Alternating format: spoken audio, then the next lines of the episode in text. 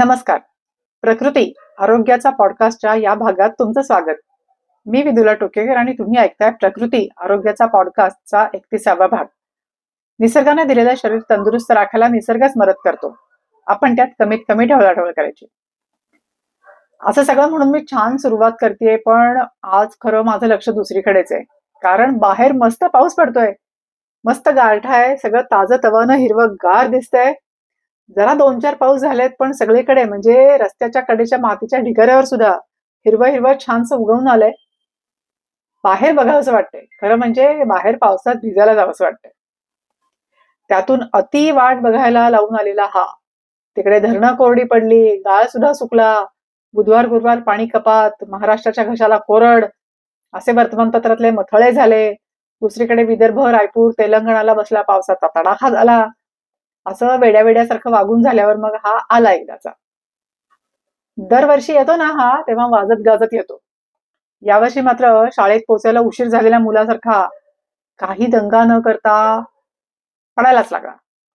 Monsoon पूर्व का मान्सूनचाच नक्की हे कळेपर्यंत स्थिरावलाच. कसाही येवो, आला की आनंदी आनंद. ती चिकचिक, ते कपडे न वाळणं, तो अंगावर उडणारा चिखल, ते रस्त्यात साठलेलं पाणी, सगळं सगळं खरं असलं तरी चार शिंतोडे अंगावर पडल्यावर चेहऱ्यावर हसू उमटत नाही असा माणूस सापडणं अशक्य. खरं म्हणजे पावसाळा सुरू होता होता एक टिपिकल दिवस येतो. असं जरा थोडी थोडी सरती दुपार असते. वारे सुटतात प्रचंड, पक्षी गलका करतात, मुलं उगाच खेदळत राहतात, रस्त्यावरची वाहनं पण उगाच काहीतरी घाईला आल्यासारखी धावायला लागतात. एकूण असा मस्त उल्हास असतो. पुण्यात या हवेला पुण्यात या हवेला सायकल घेऊन घाटात जाण्याची हवा असं म्हणतात. तिथे मित्रांबरोबर थोडा टाइमपास, पुण्याकडे वरतून बघणं एवढं करेपर्यंत धुळीचे वाऱ्याचे लोट मागे सरकवून एक सणसणीत सर येते. तेव्हा हात पसरून वर तोंड करून थेट तोंडात पाणी घेणे एवढंच करायचं असतं. शास्त्र असतं ते. आणि त्या मुद्दाम भिजण्यासाठी काढलेल्या ट्रिपा मुळशी सगळ्यात सोयीचं. सो झोप आणि जवळ. थोडं मोठं झाल्यावर आंबोली, लोणावळा सुद्धा होतं, पण तिथे तेव्हाही गर्दी असायचीच. ते धबधबे, झरे, गढूळ पाणी, ढगांचा आवाज, रात्री काजव्यांनी मडलेली झाडं. भिजणं महत्वाचं, ठिकाण कुठलंही चालतंय. भिजण्यासाठीच तर पडतो पाऊस. माती, पाणी, उजेड, वारा यांचं आकर्षण आपल्या शरीर मनाला असणारच. त्यांचंच बनलंय शरीर, त्यावरच पोचलंही जातंय. तडाखा देणारं ऊन पडतं, गोठवणारी थंडी पडते. हे सगळं आपल्या त्वचेपर्यंत, हाडांपर्यंत, नाका काना डोळ्यांपर्यंत पोचवायचंच आहे. सूर्य उगवताना कसा दिसतो, मावळताना कसा दिसतो, दिवसागणिक त्याची उगवण्याची जागा कशी बदलते. चंद्राचा मोठा गोल दिवा लागलेला असला की घरातले दिवे बंद करून गाणी गप्पा किती रंगतात.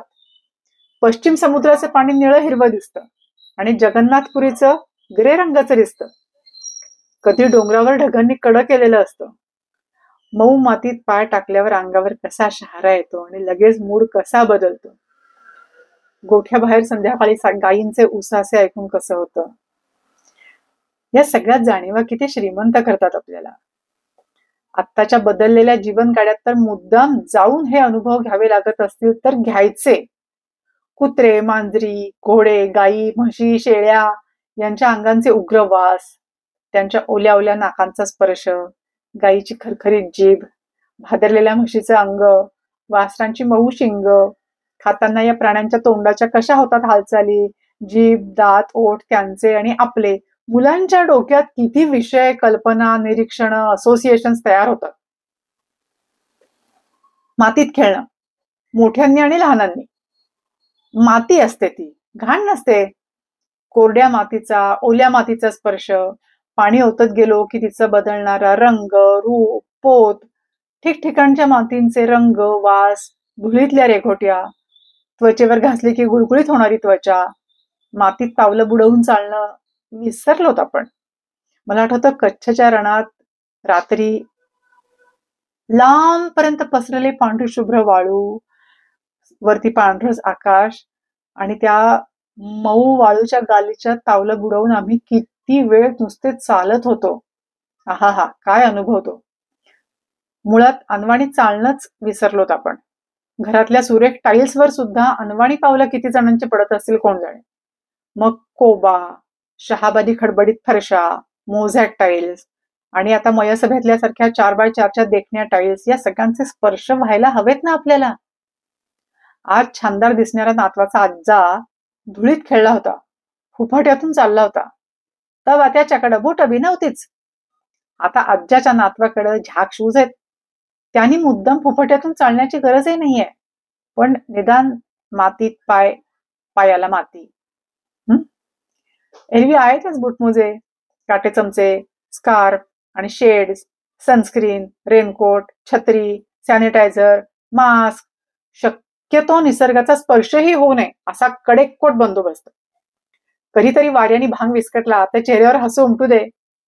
खोडकर पावसाने विचित्र वेळेस गाठलं तरी चिडचिड न होता कधीतरी तेरी दो टकिया दी नोकरी पे मेरा लाखों का सावन जाए ही ओळ ओठांवर येऊ दे.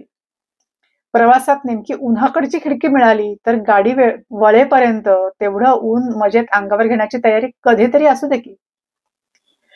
हिमालयात ट्रेकिंगला जातात ना, त्या वेड्यांच्या हातांची, कपाळाची, नाकाची सालं जातात. त्याचंही ते बेटे कौतुक करतात. त्यांची वर्षभर नीट जपलेली त्वचा तापते रापते तरी ते खुश असतात आणि पुन्हा पुढच्या वर्षी त्याच गुळगुळीत गोट्यांच्या नद्या पार करतात, तंबूत राहतात, मैलो गणती चालतात, राबतात, धडपडतात, चिखलात सटकतात तरी खुश असतात. आणि ही खुशी त्यांना वर्षभर खुश ठेवते. पक्षी बघायला, कुठली तरी फुलपाखरं बघायला, कुठला तरी लाजाळू प्राणी बघायला लोक कुठल्या कुठं प्रवास करतात. आता भात लावणीचा हंगाम येईल तेव्हा हौसेने मुलाबाळांना घेऊन गुडघा गुडघा चिखलात जातात, गारठ्यात गड किल्ल्यावर जातात. मग त्यांची शरीर निसर्गाच्या साथीने टणक होतात आणि मनही मोठी होतात. मग त्यांना फालतू बारीक सारी खेवे द्यावे, मानापमान चिकटत नाही, कारण त्यांनी अनुभवलेली असतात चमचमणारी शिखरं, मस्तीत गाणारा पक्षी, घोड्यांचं प्रेम, पायांवरून वाहणारी थंड नदी, जंगलाचा ओला गच्च वास, अंगावर रापकन बसलेला वारा, पाऊस, ऊन, थंड माती आणि तापलेली वाळू, खारावारा. असो, पावसाचा ताशा आता नीटच वाजायला लागलाय, त्यामुळे मीही पळते आता भिजायला. जाता जाता एक निसर्ग विचार. सूर्याचं ऊन ना फार भारी असतं. ते रोग बरे करतं, डोळ्यांना तेज देतं, उन्हातच ड जीवनसत्व त्वचेखाली तयार होतं. हे उगवतीच्या सूर्याचं वेगळं असतं, मावळतीच्या सूर्याचं वेगळं असतं. ते फुकट असतं, ते जवळजवळ वर्षभर मिळतं. कधीतरी रे उघड्या अंगावरती किरणं घ्या. फार नाही, दहा मिनिटं खूप झाली. फुकट आहे, पौष्टिक आहे, घ्या. सांगायच्या आधी, जायच्या आधी एक आठवण. पॉडकास्टला सबस्क्राईब करा, बेलच्या चित्रा बेलच्या चित्रावर टिचकी मारा. हा एपिसोड जास्तीत जास्त लोकांपर्यंत पोहोचवा.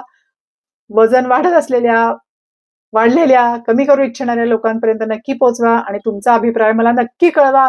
तुम्हाला कुठले विषय हवे आहेत ते सांगा. काय आवडतं, नावडतं, पटलं ना पटलं सगळं सांगा. माझ्या इन्स्टा पेजवर, फेसबुकवर कळवा. आणि हो, या आठवड्यापासून तुम्हाला जर माझ्याशी अर्धा तास एकटीशी गप्पा मारायच्या असतील तुमच्या आरोग्याबद्दल, तर खाली लिंक दिलेली आहे डिस्क्रिप्शन बॉक्समध्ये, त्याच्यावर क्लिक करा. वेळ ठरवा आणि माझ्याशी तुमच्या आरोग्याबद्दल फ्री कन्सल्टेशन म्हणा, फ्री गप्पा म्हणा मारायला वेळ बुक करा. धन्यवाद मंडळी, हा एपिसोड शेवटपर्यंत ऐकल्याबद्दल. चला तर मग आठवडाभर रोज व्यायाम करूया, दोनदाच जेवूया, किमान सात तास सलग झोप घेऊया, ताजी फळं भाज्या भरपूर खाऊया, नकारात्मक विचारांच्या विषयापासून दूर राहूया, मज्जा करूया. पुन्हा भेटूया. Bye bye. मी चालले भिजायला.